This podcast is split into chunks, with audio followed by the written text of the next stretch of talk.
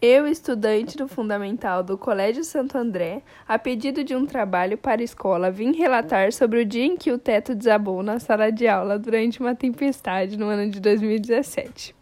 Estava na sétima e última aula fazendo exercícios que haviam sido cobrados pela professora quando começou a chuviscar.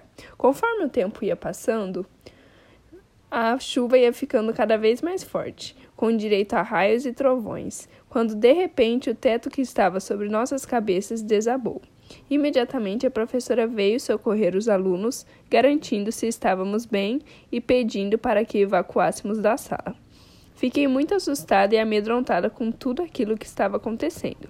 A reflexão que levarei comigo sobre este acontecimento aproveite cada momento e instante de sua vida pois tudo é passageiro e nada é certeza. Um dia você pode estar bem e no outro algo inesperado e trágico pode acontecer.